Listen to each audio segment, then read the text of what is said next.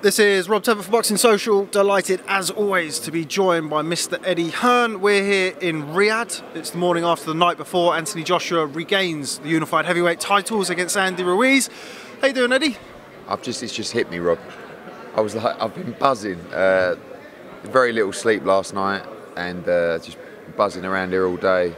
And I just went back to the room. I just laid on the bed for ten minutes, and I remembered I had to come and see you. And I was just shattered. I'm shattered now, but I'm, you know, unbelievable emotions over the last 24 hours. Firstly, with the rain, like apparently it hasn't rained on a Saturday in Riyadh for seven years, and um, just you know, obviously hoping that the show went as well as it did, and then most importantly, AJ getting a victory. So getting that amazing feeling, I'm so happy for him and the team and all the work that's been put in, and. Uh, onwards and upwards, back to work, fly home tonight.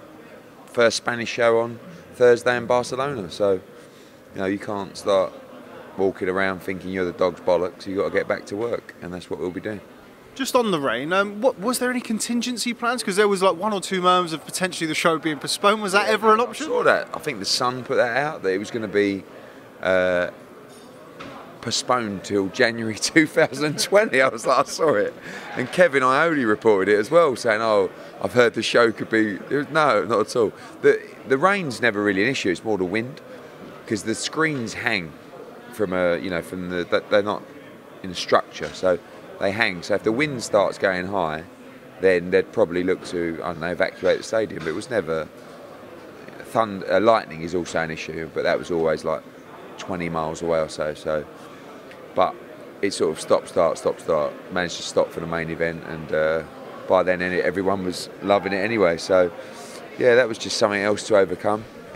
But I was just I was so over the moon with, with how the show went. Before we come on to the actual boxing, let's talk a little bit about the crowd. First time for me in Saudi Arabia, didn't come to the World Boxing Super Series. I was pleasantly surprised with the atmosphere last night. I think it was um, it was slightly different, but it, there was a good atmosphere. Would you agree? Yeah, I thought the um, the undercard. I, I think that the undercard uh, atmosphere was a little bit less than normal. Um, I found that quite a lot lately. Like when you do a, a big pay-per-view event, it really builds and builds and builds. And I thought the main event atmosphere was fantastic. I mean, what?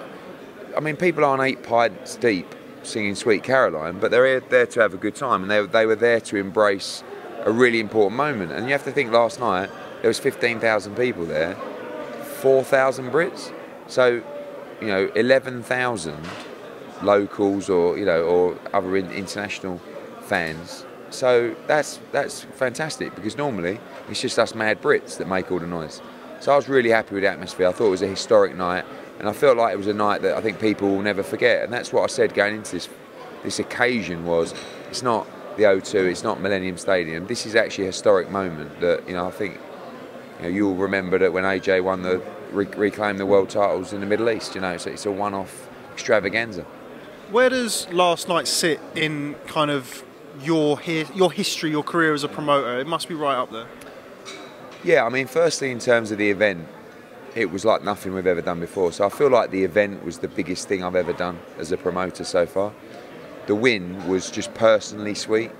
People were saying to me, or, you know, last couple of weeks, oh, do you think it's uh, Oh, you might have asked the question as well. So it's, you know, if, if you lo- if AJ loses, you know, how does that affect Matchroom and blah blah blah? And I said, if he loses, it doesn't really affect us. But if he wins, like where we are and where he is, he's just on another level.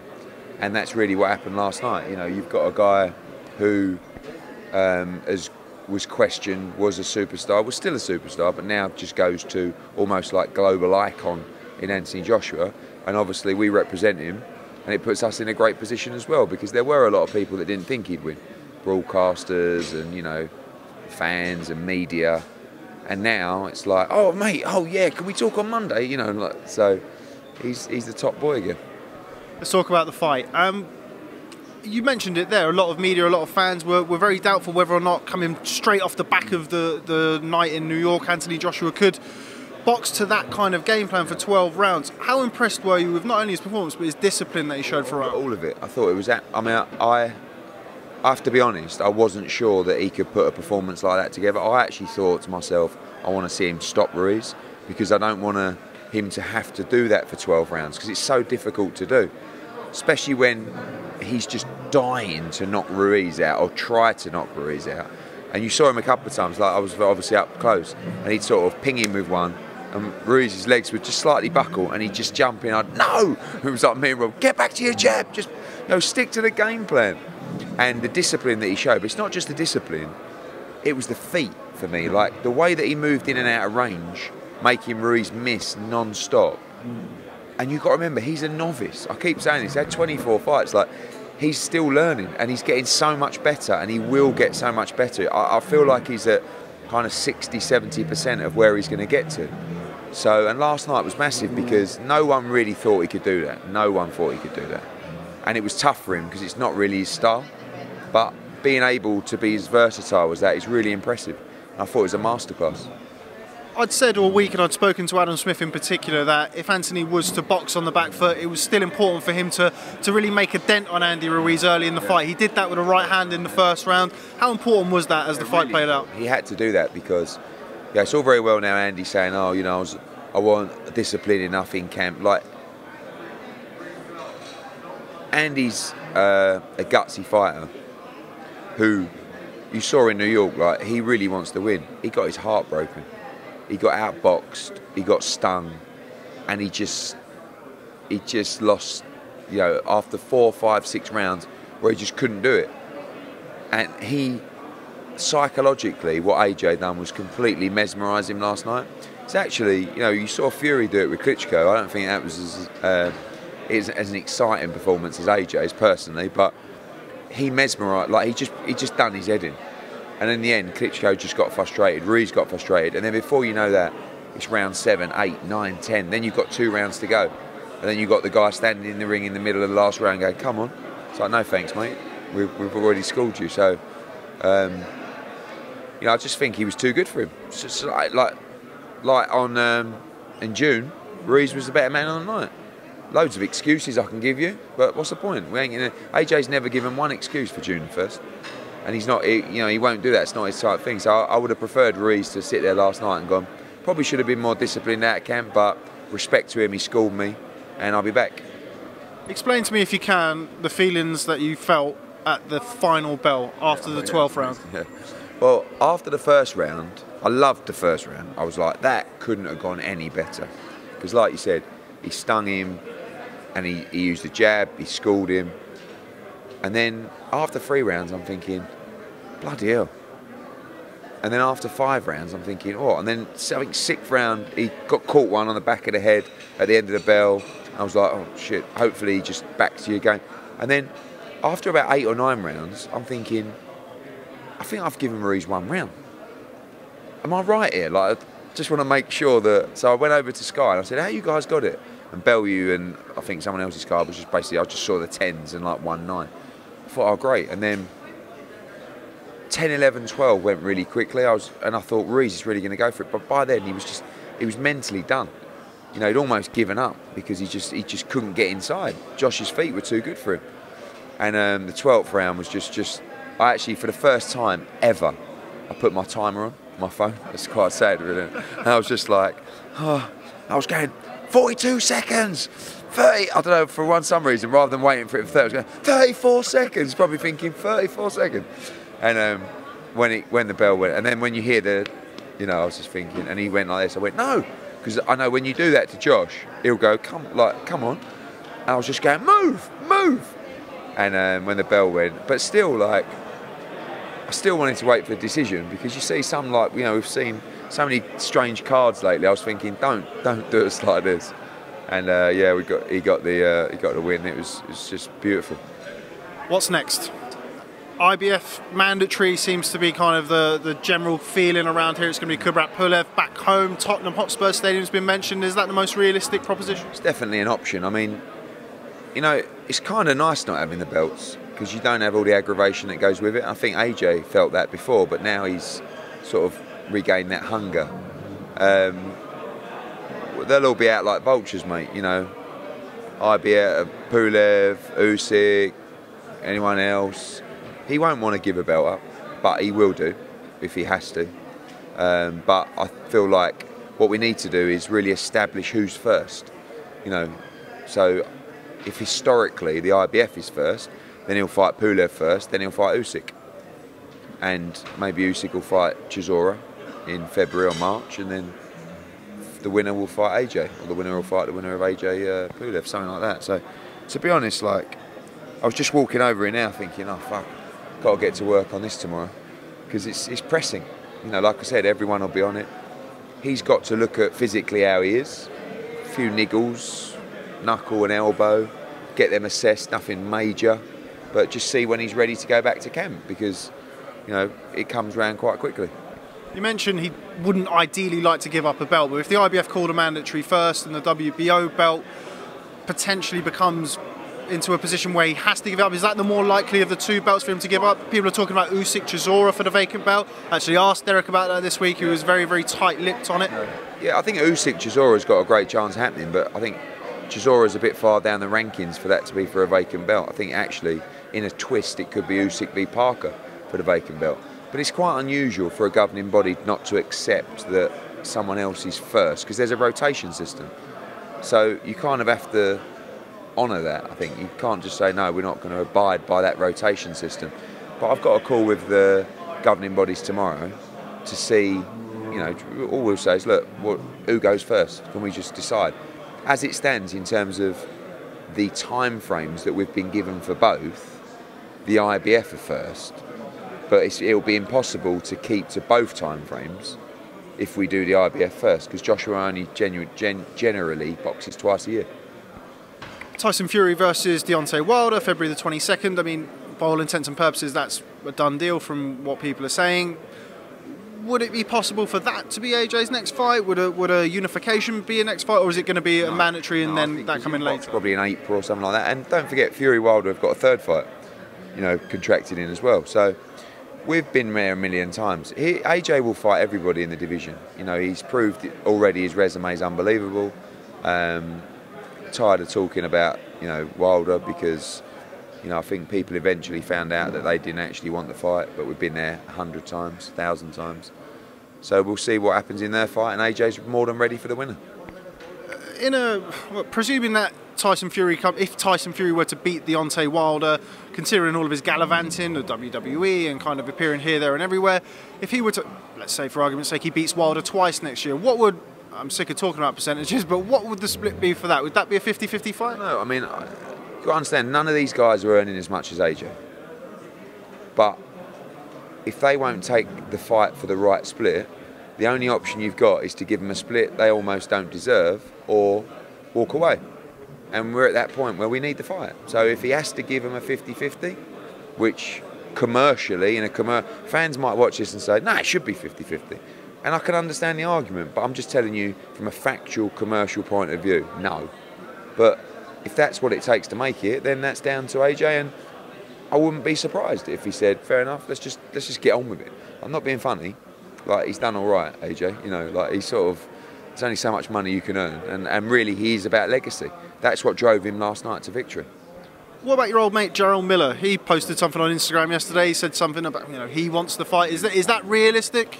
I would love to put Jarrell Miller in fights. You know, like Dillian Whyte fight is a huge fight. AJ would love to fight him again, but I just feel, as I said before, I don't, I don't feel like I could work with him right now. I think he needs to have a fight or two, and then who knows what the future holds. But um, you know, we, we, it's like with Andy Ruiz saying about the third fight. I can see possibly that happening in the future, but at the moment, when you look at the landscape, certainly not something that happens in 2020. You mentioned Dillian Whyte there. Obviously, he returned last night, laboured to a 10 round decision win over Mariusz Wach. Having said that, given everything that's gone on in the last six months, must have been good to get him back in the ring with a win under his belt. Yeah, and he'd only had a few weeks. I mean, he was about a stone and a half overweight, and actually, it was a good fight. Like Wach come to fight last night, and um, Dillian weren't really fit enough, but it was really important to get him out. And of course, 24 hours before, he got the news that you know we all wanted, which was that he never failed a drugs test, and he was completely cleared and exonerated by UKAD. So that was almost like we were celebrating that.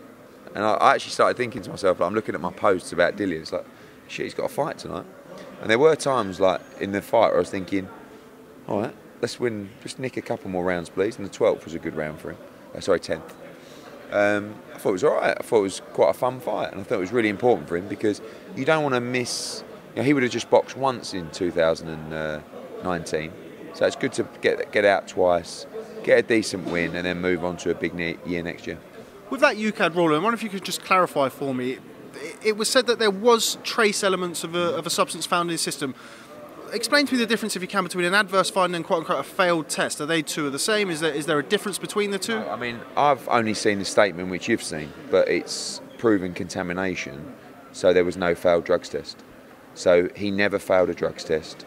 He never was suspended. He was cleared of all negligence. I mean, the the you'll never see a statement like that probably again. It was like absolute belt and braces. Not you failed a drugs test, but we you told us this happened and you know it's okay. It was it's now ruled he never even failed a drugs test. It's that clinical with the evidence. So um, that's why people and I've said before, like I went on a bit of a rant yesterday, but people really tried to fuck Dillian Whyte like so so dirty, and I'll say, like mainly Thomas Hauser from the boxing scene. I think it was disgraceful what he did. You know, he wrote an article, which, you know, I will say was built. There, there were inaccuracies in the article, and I will say built mainly on hearsay.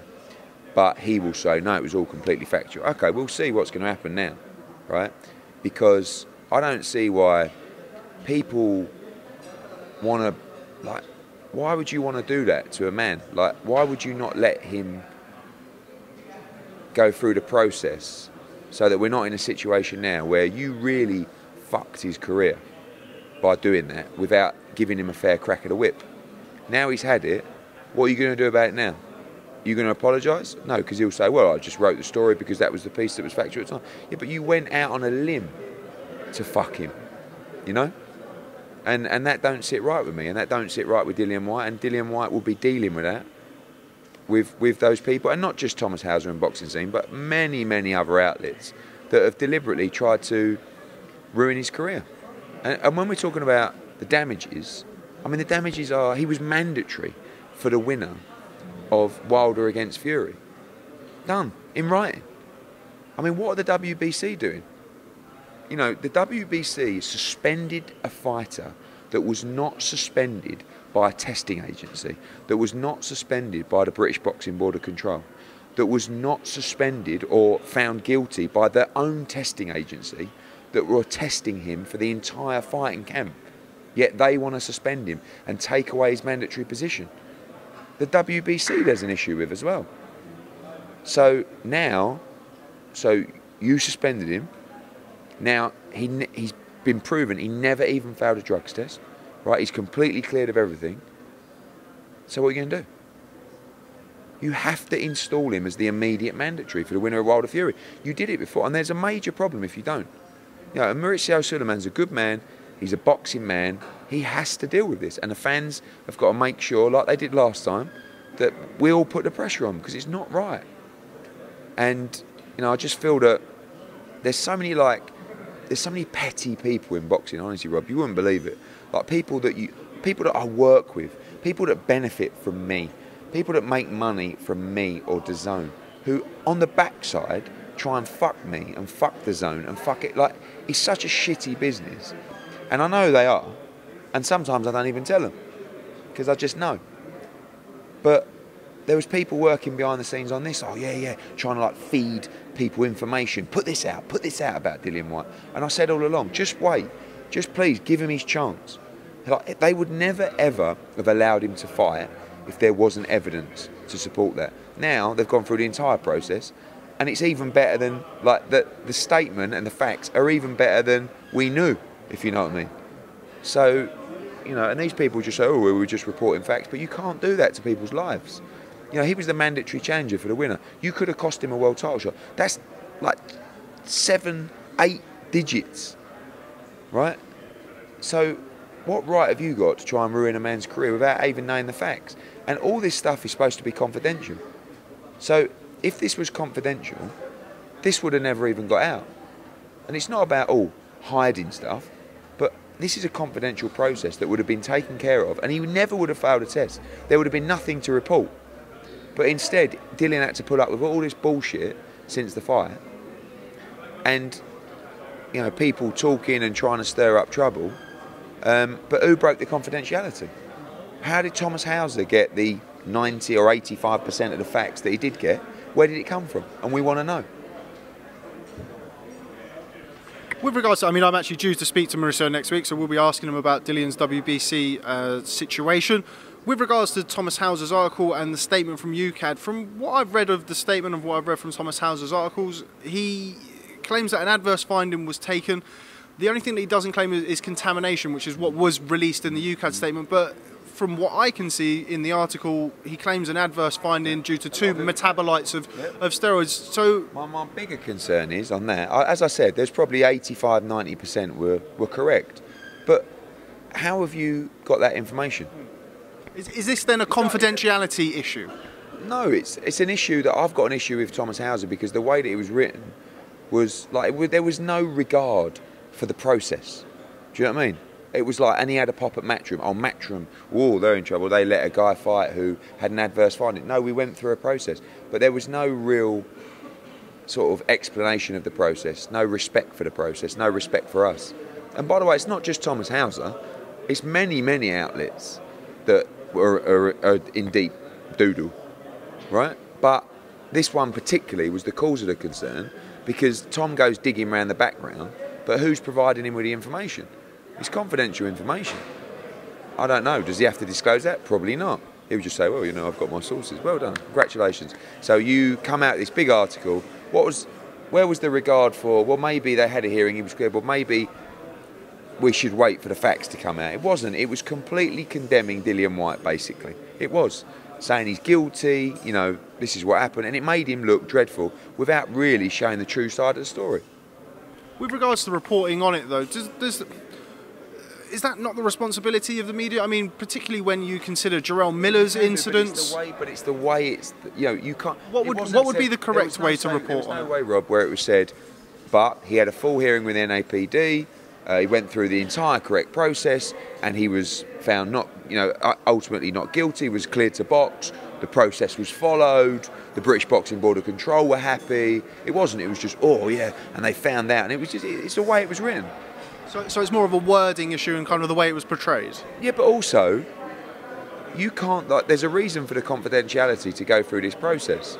So, basically, what you're saying is, is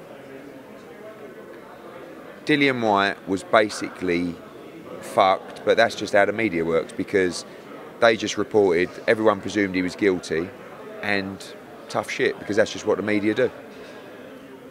Not sure that's exactly what I Well, said. you just said, well, it's the media, isn't it? We've got to report stuff. Yeah, but in what, how you report it. You know, and basically what was reported was he's guilty. And everybody reported it that way. Dillian Whyte failed a drug test. No. You know, and now he never failed a drug test. So what are you going to say now? Oh, uh, no, sorry, I put that out. I shouldn't have said he failed a drug test. He didn't. Does this then shine a light on the fact that there does need to be uh, certainly a look at the procedure and how things are kind of kept under wraps or not kept under wraps as Well, it was in the- this incident? two, you've got the two testing agencies mainly that we work with that have got their advantages and their disadvantages. VADA, fantastic. They report generally to all the people involved in the process, which will be the two promoters, the teams, uh, the commission, etc., the governing bodies. But they can't ban you, which is a bit ridiculous. Like, what's the point? And then you've got UKAD, which is confidential, which I'm not crazy on either Um, but they ban you and they give very, very serious, strict bans. The confidentiality thing, if you're found guilty and you, you were actually cheating, I love the fact that it's not confidential. What we've found with the Dillian Whyte case is, is that I wish really that it was confidential because everything's been proven that he was completely not guilty and he never failed a drugs test. So I kind of wish that it did stay confidential because the, the, the pain and the suffering and the effect that it's had on his career has not been nice at all and it's bang out of order. But I would, you know, really, if you fail a test, you know, with VADA and it come, you know, it's reported, They don't leak it to the media. What happens is, as I told you in boxing, someone on that email phones up Thomas Hauser or someone on Dan Rafael and goes, "Oh God, I've got this email here. So and so's failed a drugs test." So that works. So, but it's not actually confidential with VADA. But they can't ban, which is ridiculous because no commission acknowledges VADA in the sense of a of an actual classified ban for for a, a failed test, if that makes sense. So every commission is different. There needs to be a universal blanket. I wish VADA could ban. That's what I wish. But they're just a voluntary testing agency. Final one on Dillian Whyte. Um, obviously, he got the win last night against Mariusz Wach, and as you say, it was on a short notice, wasn't at his best. Is the plan for you moving forward then to get him straight back in the ring as soon as you can after the new year, potentially shift a few pounds in between and try and get that match fitness back? Yeah. Uh, no, I'd, I'd, like him just to fight the winner of Wilder Fury. Okay. Yeah, just make that. Do what you said you would do, WBC, and move on. Rest of the card, we're going to fly through this because I know you're very busy. Michael Hunter versus Alexander Povetkin. Great fight, very yeah. close fight in some cases, some people's opinion, controversial fight. How did you see it?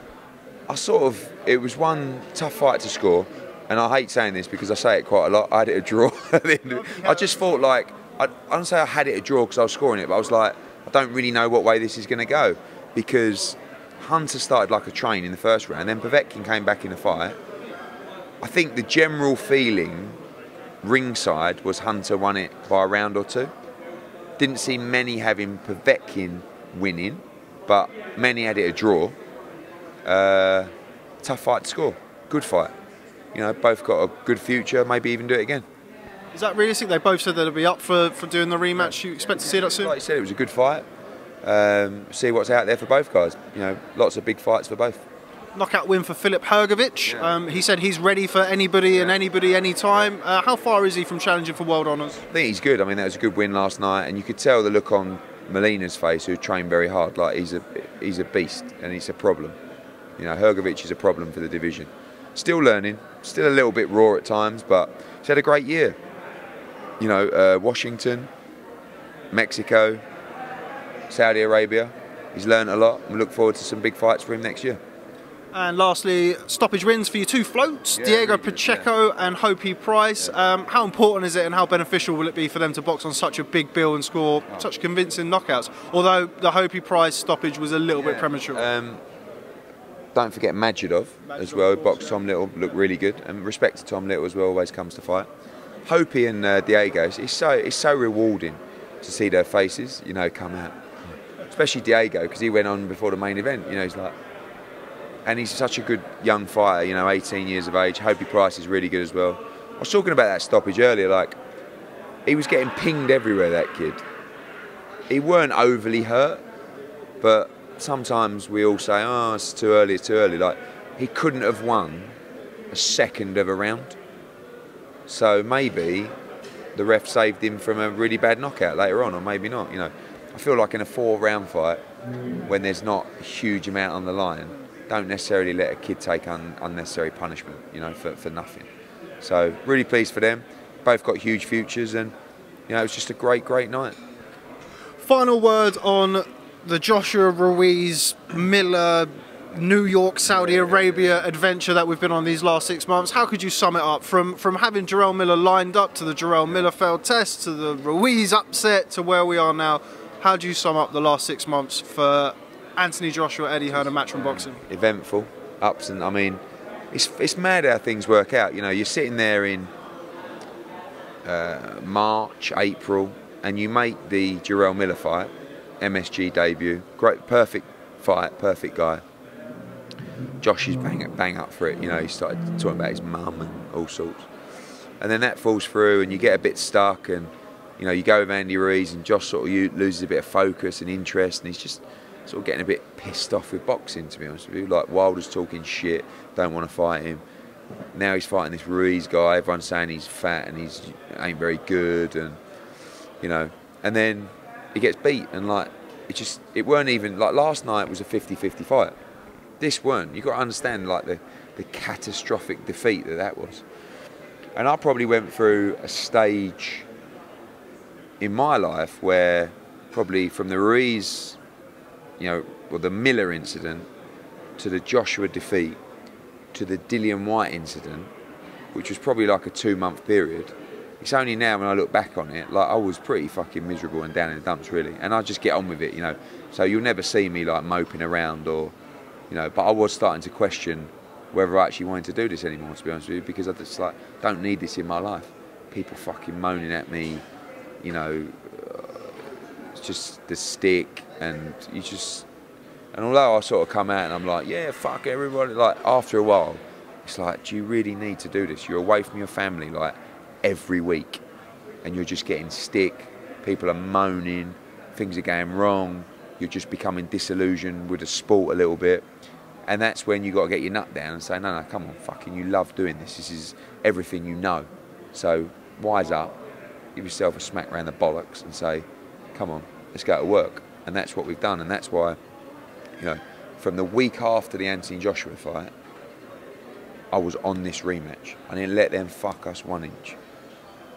They tried to be slippery. They tried to get a load more money.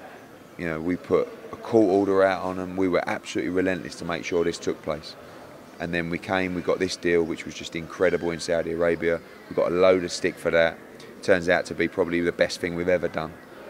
And then we sit here closing into Christmas with a big smile on my face saying, weren't so bad after all, was it? So it just shows you that when you're going through a little bit, it's a tough time. People have a lot fucking tougher times than me.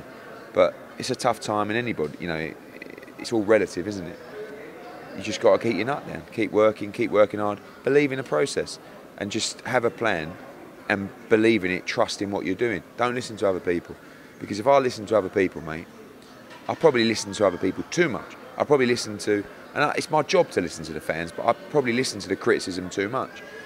People were saying to me, you know, when I when I made the Andy Ruiz fight, before the fight, um, like he can fight. Like you should have just gone with like Trevor Bryan or Manuel Charr. No disrespect to those guys, but no one cares. It's Joshua, isn't it? It's American debut. Don't matter. I thought, you know what? We've got to have a proper fight. People, he's he's going to start getting criticised if he's not if he doesn't continuously fight quality opposition. And then after the fight, it was like, oh Hearn, you fucked up there.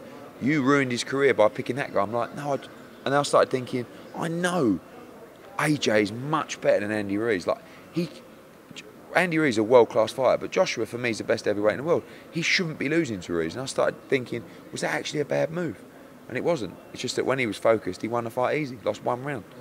And then, but it's the sweetness of how he could have boxed Andy Ruiz, knocked him out in that third round, then boxed Kubrat Pulev his mandatory in, I don't know, Millennium Stadium.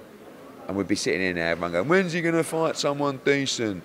Oh, he's doing this. Instead, he's got beat almost humiliated at Madison Square Garden, knocked down four times, dusted himself down, come back and overcome the mental, you know, problem of getting beat like that to absolutely school the world champion in the Middle East.